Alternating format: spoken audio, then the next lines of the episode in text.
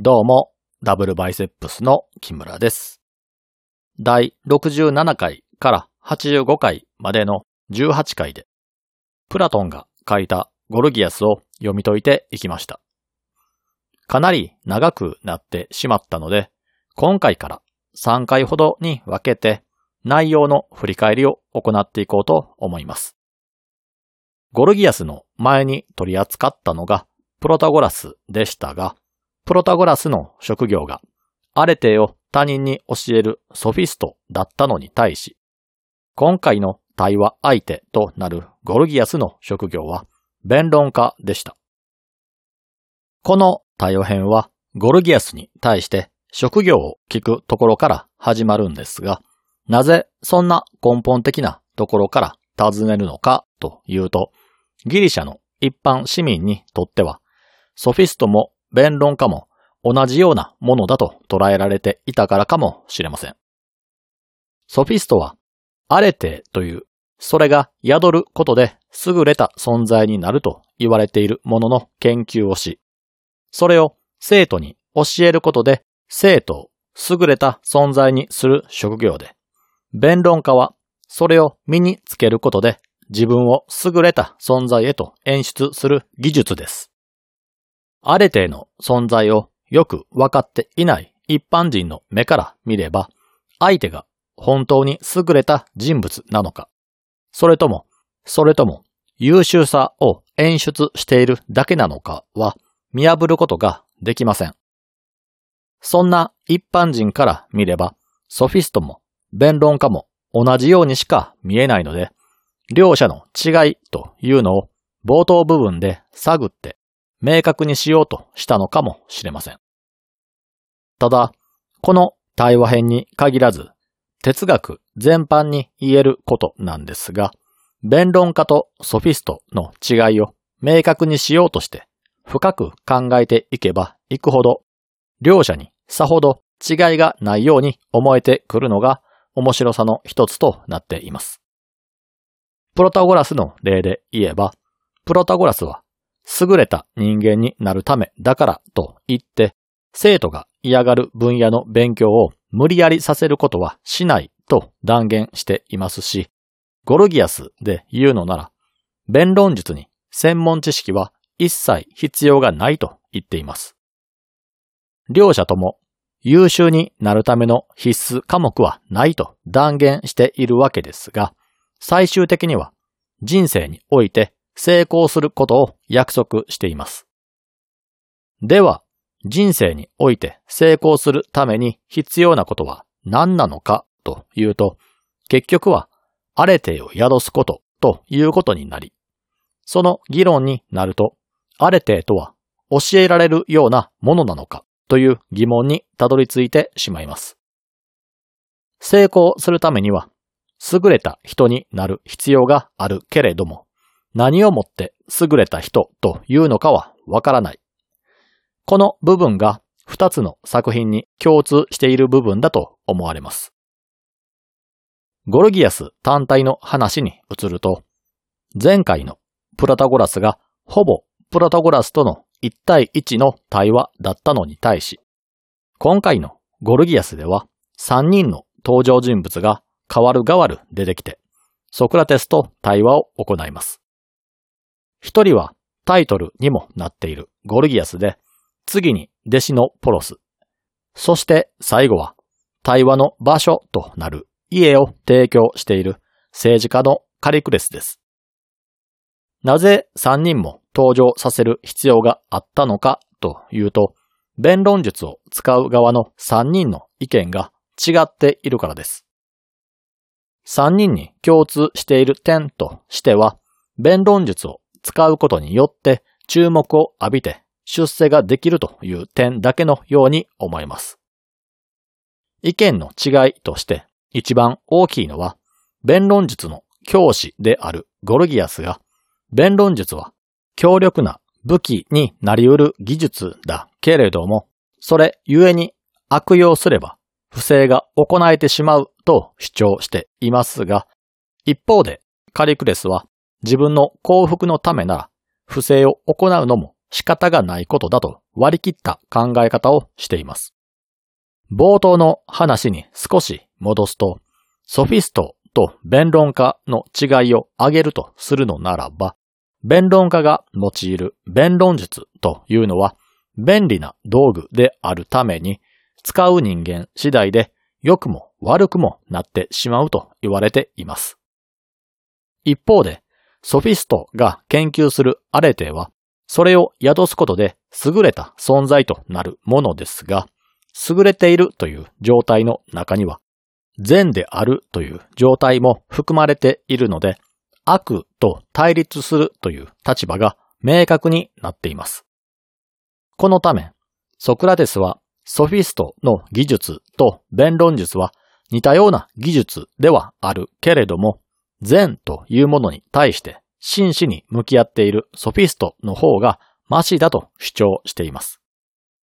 なので、前回取り扱ったプロタゴラスとの対話編では、結構な論戦を繰り広げている感じにはなっていますが、ソクラテスにとってプロタゴラスは尊敬すべき人間の一人となっていたりもしますし、ことあるごとに名前が出てきたりします。とは言っても、この対話編自体が弟子のプラトンが書いた対話編という作品なので、どこまでがソクラテスの本当の意見で、どこからがプラトンの意見なのかというのはわからなかったりはするんですが、少なくともプラトンはプロタゴラスという人物を尊敬している一方で、彼が支持している相対主義を崩そうと頑張っていることが伝わってきます。話をゴルギアスに戻すと、ゴルギアスの教える弁論術は、自分の意見を良い優れたものとして演出して説得を生み出すものですが、良いように演出をしようと思うと、何が良いのかというのを知っていなければなりません。モノマネ芸人が対象となる人物のことを知らなければ、モノマネができないように、何が良いのかを知らない状態では演出することができないというわけです。そこでソクラテスは、弁論術を学ぶ学生はすでにアレテを身につけているのか、それとも弁論家が教えるのかといった質問をします。この質問も選択肢があるようで、実は一択の質問です。なぜなら、すでにアレテを宿して優れた人間であるのなら、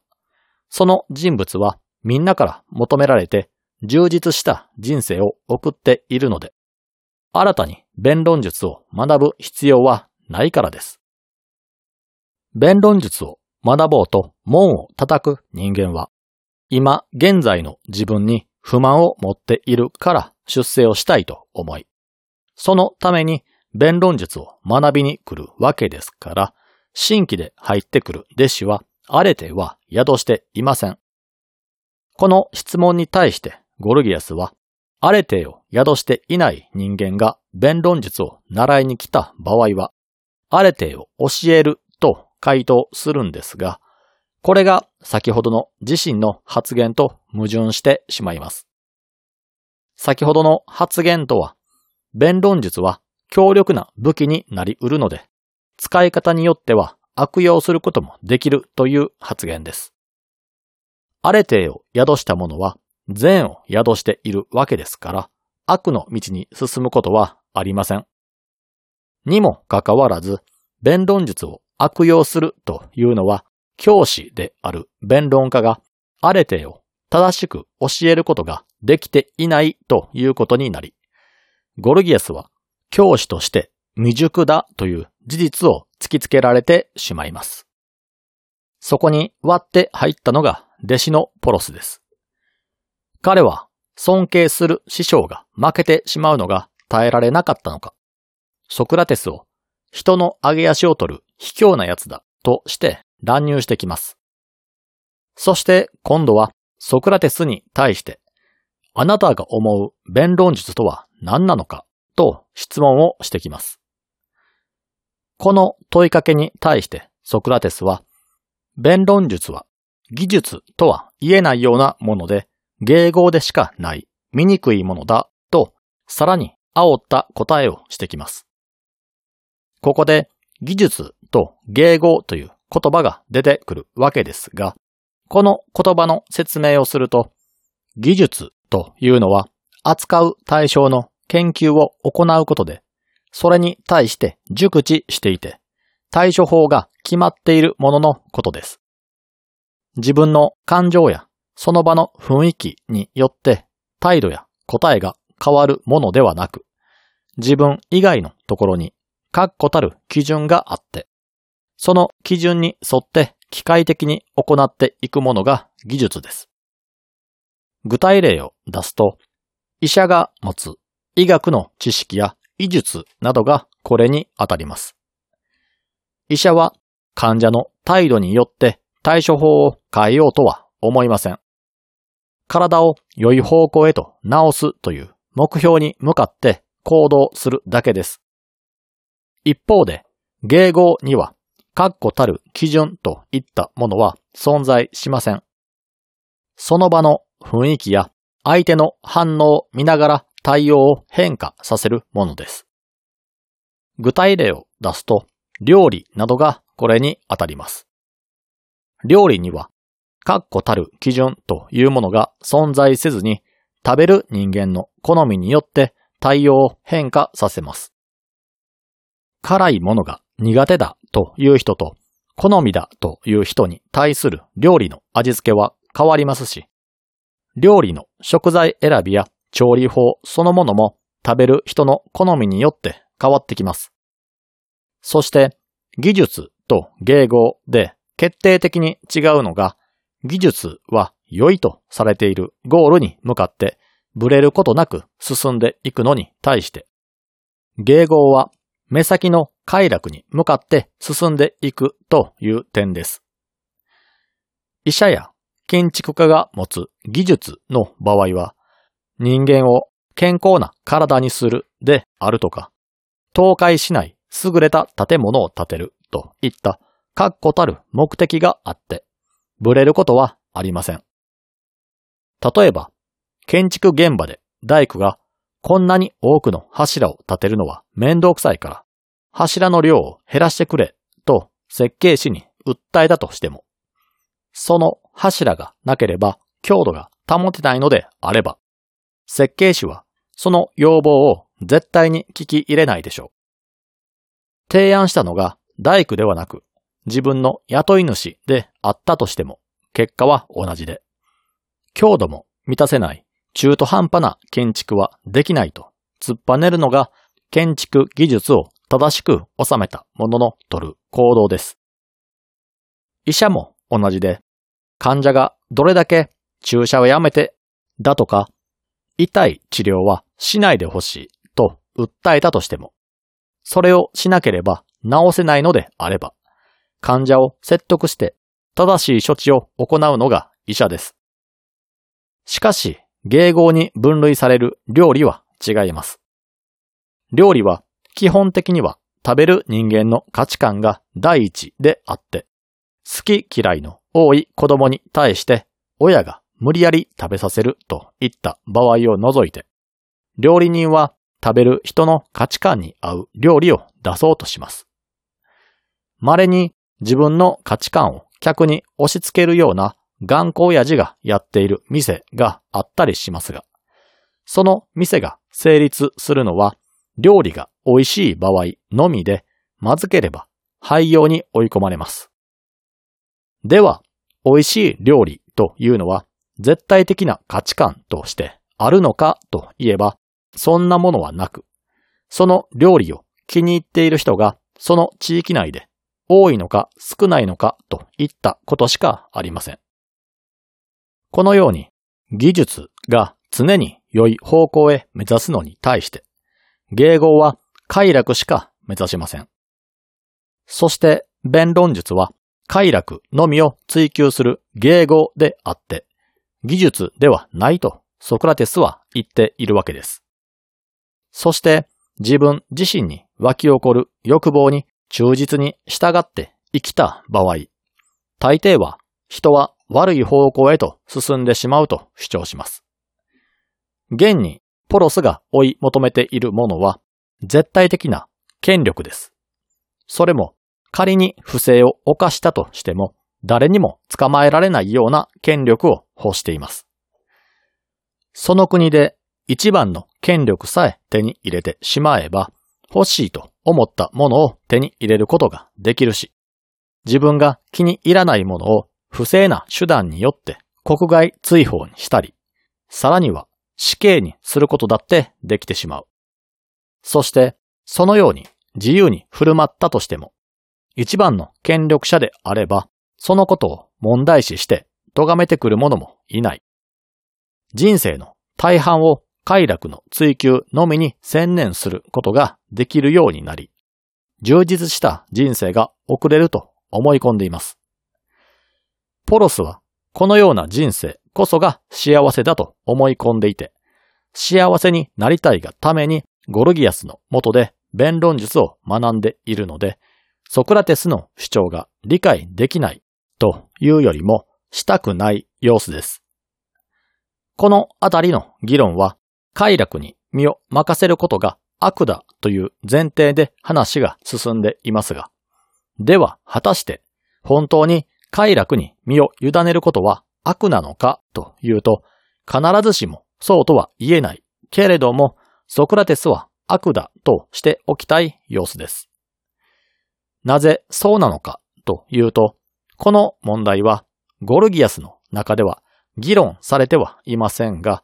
前回取り扱ったプロタゴラスの中では少しだけ議論されていて、ソクラテスがそのような態度をとっているからです。ソクラテスはプロタゴラスに対して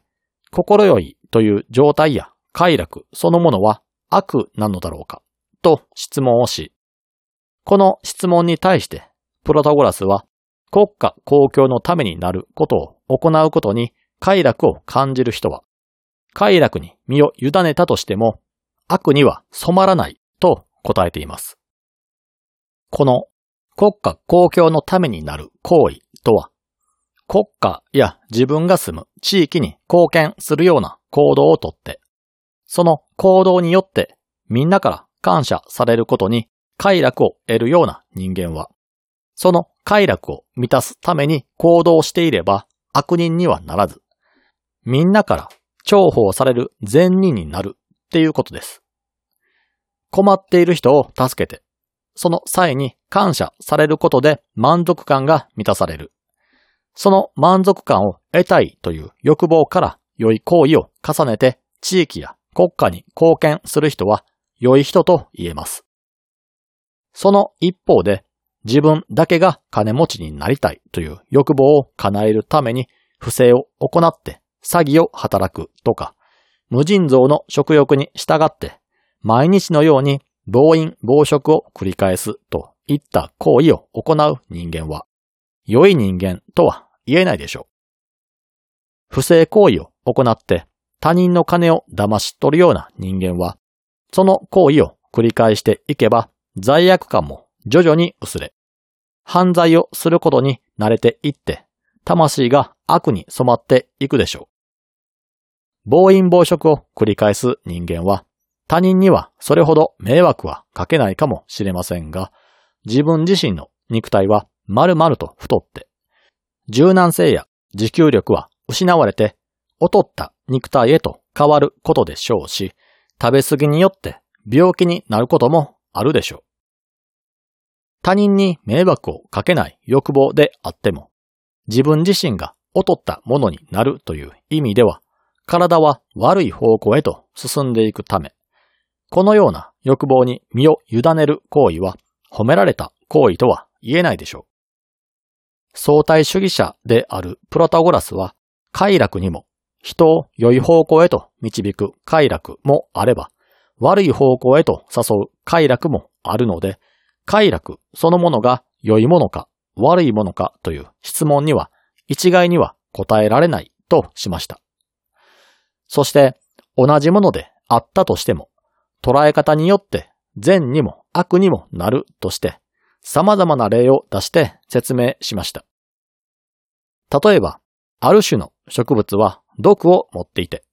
それを食べると人は死んでしまうような植物や果物があったとします。その植物は人間にとっては悪い存在ですが、その植物を研究することによって、致死量に届かないほどの少量を取ることによって、人を死に至らしめる病気を治す薬になると分かったとすれば、その植物は人間にとって悪い存在とは言えなくなり、大量に食べると体に悪いものだけれども、少量だけ取るなら薬になり、人間にとって役立つものへと変化します。これは大半の食べ物に当てはまることで、人間は食べ物を食べないと死んでしまいますが、食べ過ぎれば病気になるので、食事は適量を取ることが重要になります。この食事を取り上げて、食事は良いものなのか、それとも悪いものなのかと質問をされたとしても、簡単には答えが出せませんし、状況によって変わるとしか言えないと主張しました。この返答を聞いたソクラテスは、プロタゴラスの話が長いと難癖をつけて、プロタゴラスメソッドを提案し、そのルールの下で話し合いをしようと持ちかけ、話をはぐらかしたような感じになりました。この反応を見て、ソクラテスが逃げたような印象を持った方も多いと思います。プロタゴラスの話には一理ありますし、何でもかんでも絶対主義で解決できるというわけでもないでしょうからね。しかし、その後、議論は別のテーマを挟みつつ、最終的には快楽というものは行動の結果であって、それを目的にしてはならないという話になりました。人間の進む道は複数に分岐していて、それらの道には無数の、そして様々な大きさのメリットやデメリットが転がっている。幸福な人生を歩むとは、人生が終わるときにメリットからデメリットを差し引いた際に、最大量のメリットが残っている状態が幸福だということになったんでしたね。その幸福へと続く正解の道に到達するために必要なのは、快楽を得たいと思う欲望なのか、それともメリットとデメリットを正しく見極めるための技術なのかという話になった際に、必要なのは感情に流されずに判断できる技術だということになりました。つまり、プロタゴラスの対話編を読み解く限りでは、快楽は絶対的に悪というわけではないけれども、快楽そのものを目標に置いてしまうと、大抵の人間は道を誤ってしまうという結論に行き着きました。この話をそのままポロスが求める幸福に当てはめると、ポロスは欲望を満たすために好き勝手に振る舞い、時には欲望のために不正を働いたとしても、それを咎められることがないような権力者の地位につくというのが幸福だと思っています。快楽に善悪があるのかどうかは、プロタゴラスとの対話でも明確な答えは出ませんでしたが、ソフィストであるプロタゴラスは、国家公共のためになる行動を取ることが快楽につながるのなら、良い快楽としていましたが、ポロスは欲望のためなら不正を犯しても良いし、それが咎められることがないのなら、なおのこと良いとまで言ってしまっています。このポロスの考え方は完全に欲望に支配されている考え方ですので、ソクラテスが考える人を幸福に導くのは人の感情ではなく技術だという考え方に反したものとなっています。そこでソクラテスはわかりやすい形でポロスの意見が間違っていることを伝えます。権力という力でもって他人の資産や命を奪うというのは自分に逆らえない状態を作って脅すのと同じなので、武力を背景に弱者を脅して金品や命を奪う行為と同じだし、さらに言えばナイフをちらつかせてカツアゲしている人間と変わらない。そしてソクラテスは、ポロス、君は弁論家の弟子になって弁論術を修行してカツアゲをしたいのかといった感じの質問を投げかけます。ソクラテスに言わせれば、力というのは良い方向に向かうときにだけ使う言葉で、自分が悪い方向へと堕落していくときに使う言葉ではないからです。様々な便利な道具を手に入れて、それを使いこなす知恵を手に入れたとしても、その使い方を間違って破滅の方向へと進んでいくのであれば、そんな道具はない方がマシです。ソクラテスは、快楽やそれを手に入れるための権力などは幸福という結果を手に入れるための手段でしかなく、快楽や権力そのものを目的に据えてしまうと、道を誤ってしまうと主張します。このあたりのやりとりというのは、多くの人が理屈ではわかるけれども、感情的には理解できないと思われる方も多いと思います。この対話編を書いているプロタゴラスも同じように思ったのか、この部分の説明は特に丁寧に行っていて、ポロスという人物を相当なわからず屋に仕立て上げて、ソクラテスを通して何度も説明しています。ということで、このコンテンツでももう少しこの部分の説明をしていこうと思うんですが、結構な時間になってきましたので、続きは次回にしたいと思います。それでは皆さん、さようなら。